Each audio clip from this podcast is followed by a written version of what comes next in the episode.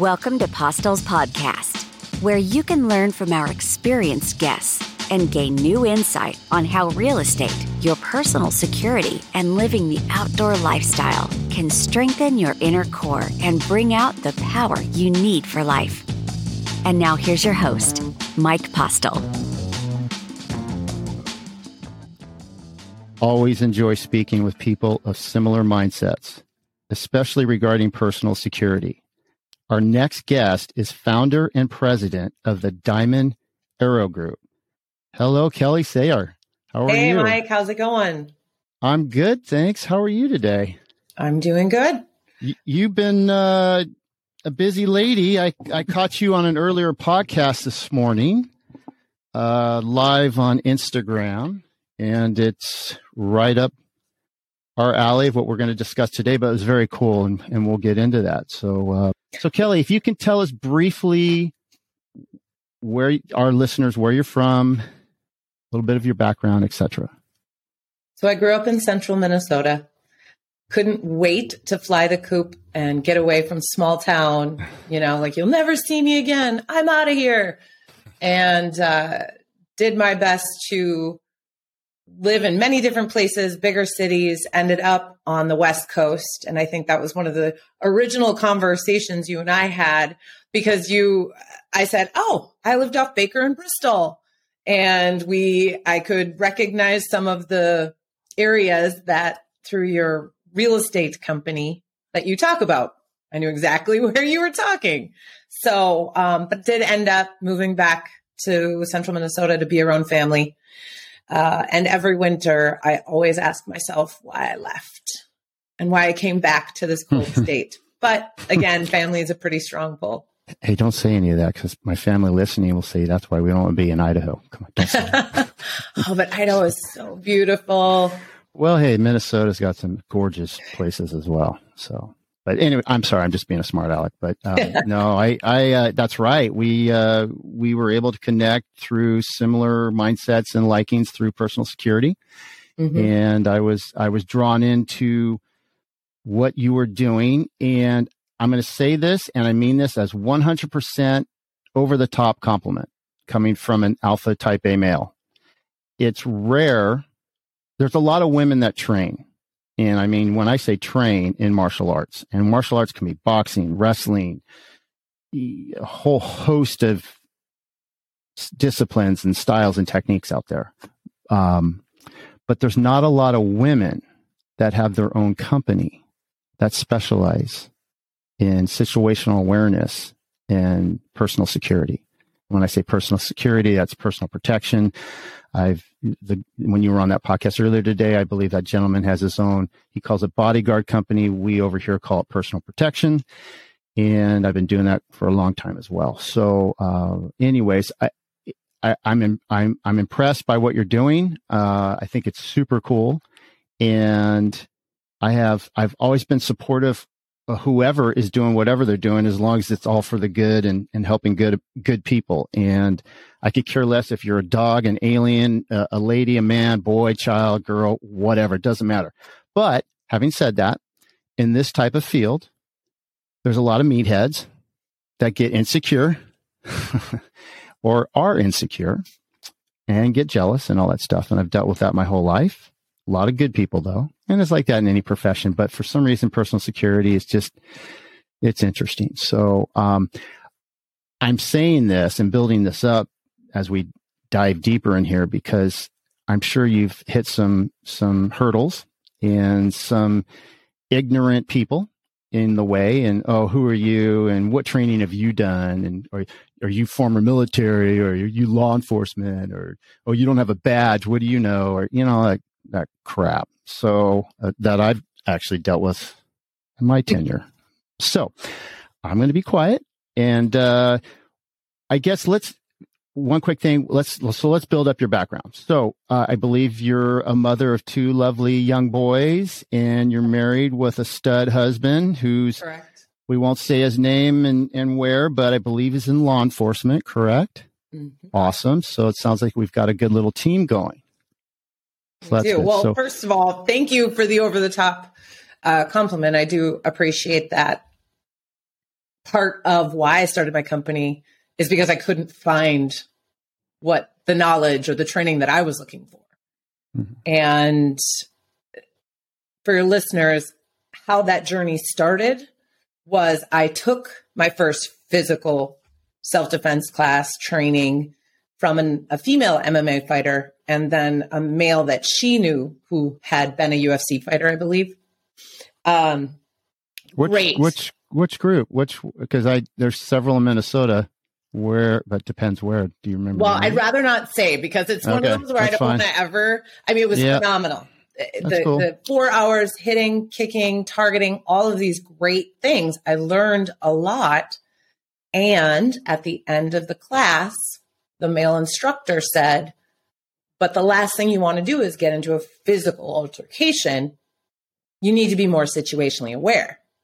And then see ya. And I, I did the whole wait, wait, wait, wait hold on. Should have started. should have started with that, by the right, way. Right. We spent the entire time focused on the physical skills, mm-hmm. and we didn't talk about what situational awareness is. Which then I, love to study, I love to learn, I love to read. So it really spun me on this journey of what is situational awareness? What does that mean? Of course, you mentioned my husband's law enforcement. He is also uh, retired Army, National Guard, 21 years. So he's got a lot of training and experience in this.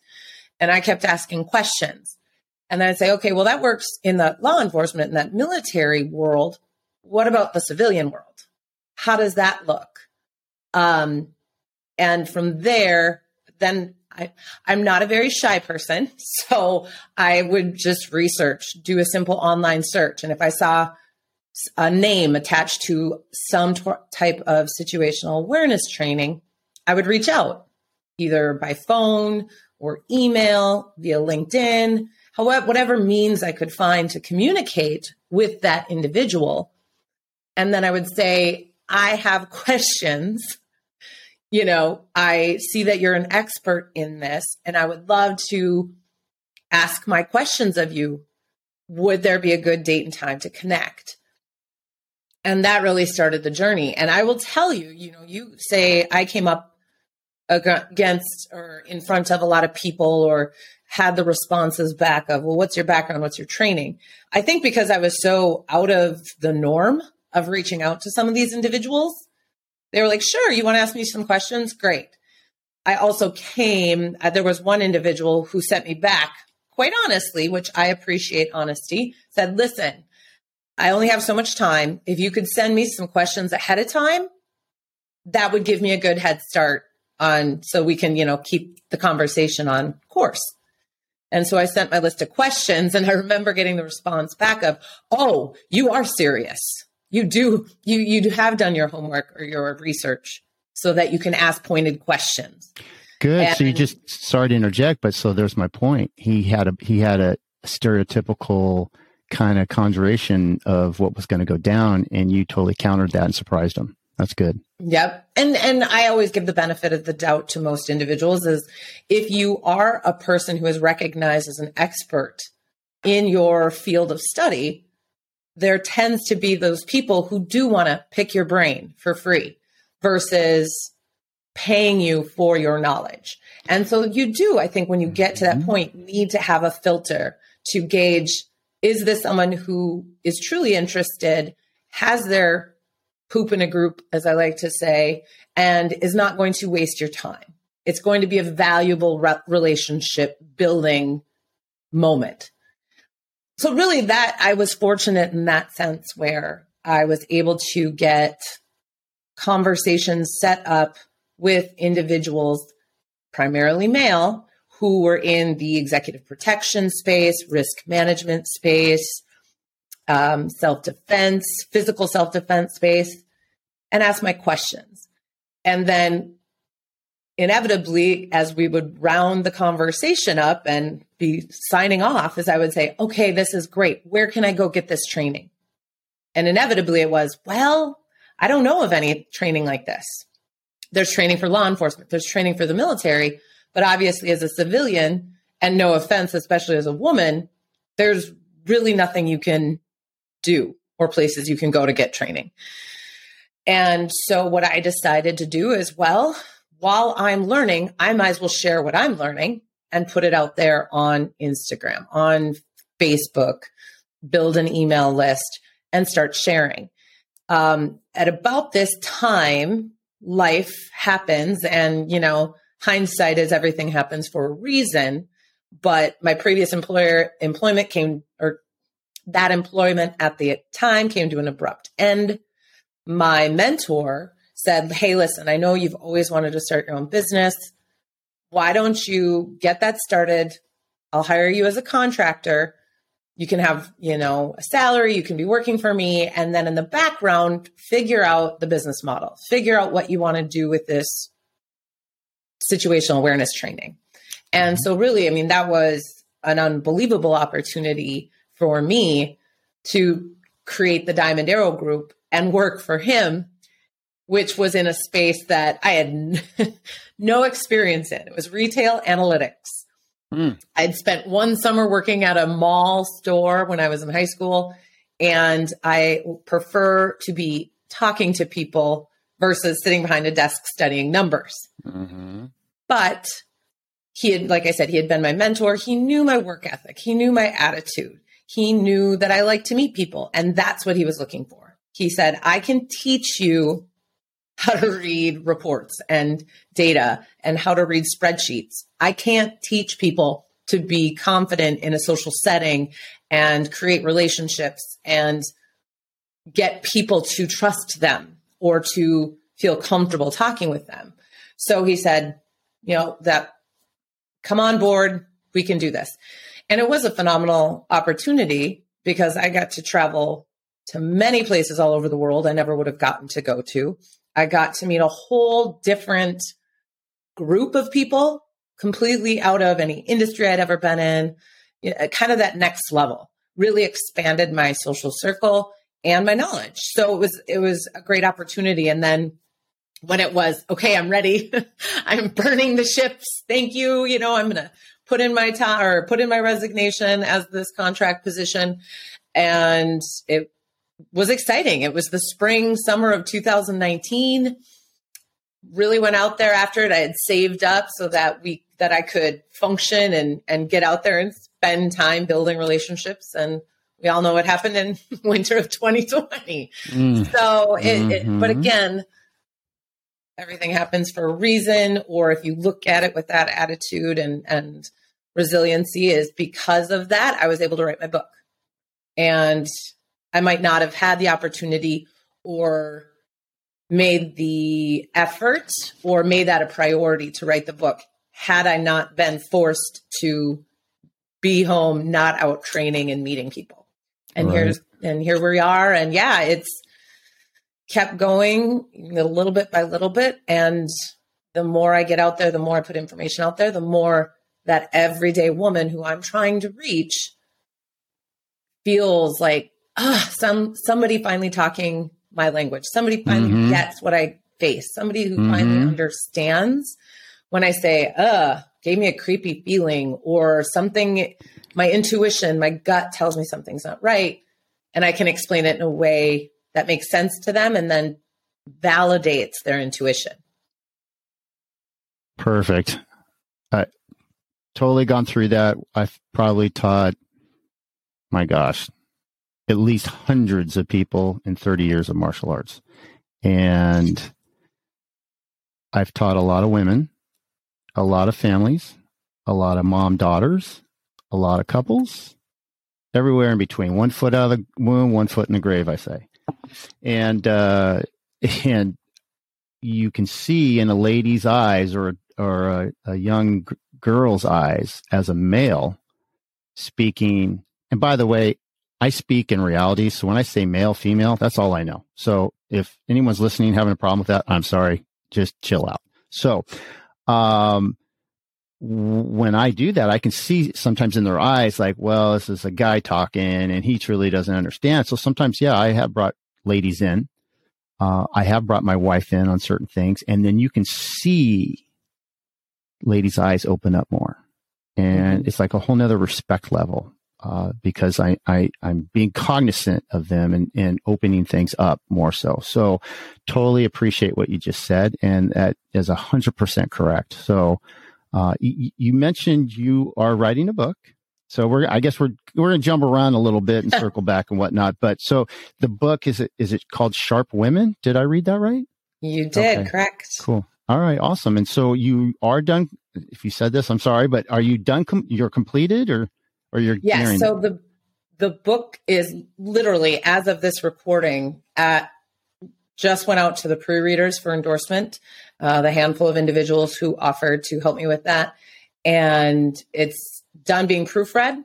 It's at that design stage. So I have my final design comments, um, questions, or changes to send back one final time. And mm-hmm. then the next thing is all of building up. And, and thank goodness for my publisher because this, the writing the book, I thought would be the most difficult part of this journey. And now I've realized that writing the book was the easiest, and everything that came after I was done writing the book has been such a learning experience and mm. phenomenal mm. That I'm I'm excited for it, but it's definitely been challenging. And I, again, I'm grateful that my publisher has been there to walk me through the process every step of the way. And we're targeting a February 2022 published date. Well, that's right around the corner. Outstanding. Congrats. Thank you. That's amazing. So, yeah. uh, do, we, do you have an idea how many pages the book might have? It's going to be around 165. Okay. Cool. So, and it's all around situational awareness, geared towards women, uh, self defense, that kind of stuff, right? Right. Um, it's so interesting. So, mindset, probably. Uh, yeah, mindset I, I actually kick off the book with a transcript from a domestic violent encounter that this woman experienced, and she had recorded it because she was having a hard time getting people to believe her side of the story mm. because her abuser never physically hit her. So right now, times there's a lot of conversation around the Netflix show Maid, where no physical violence, but definitely signs of a controlling, abusive, emotional, mentally abusive behaviors. Yep, mental, big time. You just it doesn't have to be physical. Mental right. is huge. Absolutely. Right. So Verbal this abuse. woman, it was so I put the transcript from part of the call in there to kind of set it up and then tell the story of how her and her ex-husband met because it never starts out with blows. And that's a big thing where situational awareness I see comes into play with domestic violence. And those early warning signs are different. Mm-hmm. And, you know, persistence isn't romantic.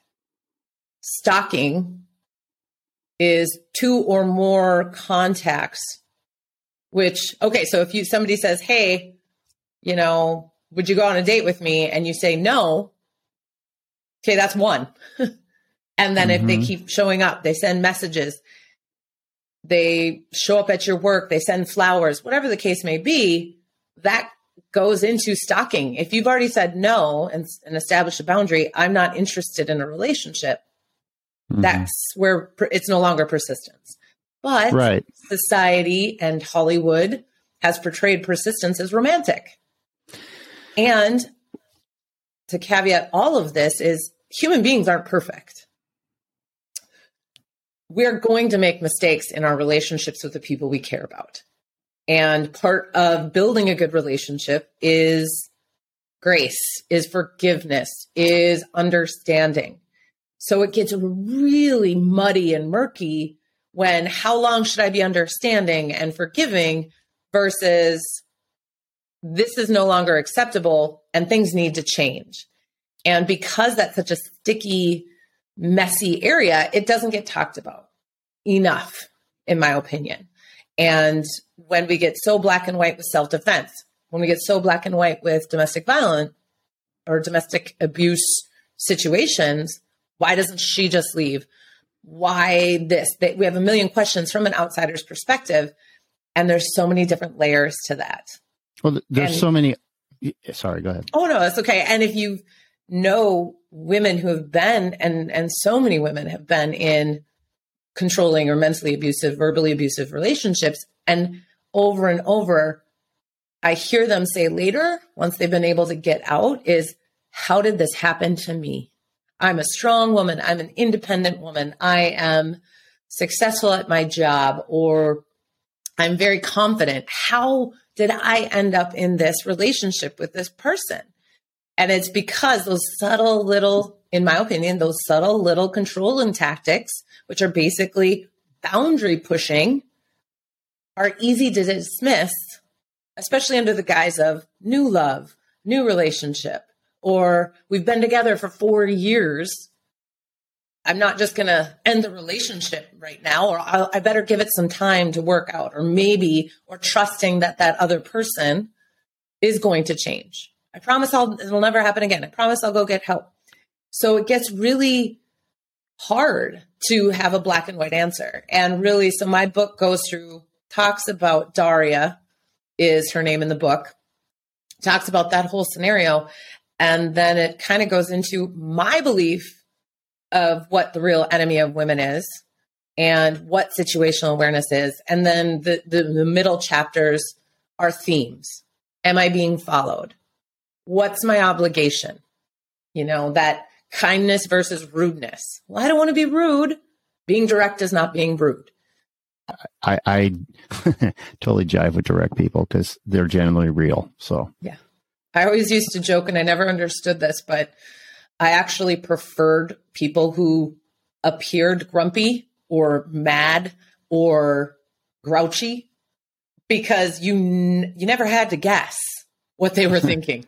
They were very I don't care, I'm not in a good mood and I'm going to tell you. Um I always said Oscar the Grouch from Sesame Street, you know, Oh, yeah. was one of my favorite characters. Not saying that that's it just was a sign to me um, with preferring direct people.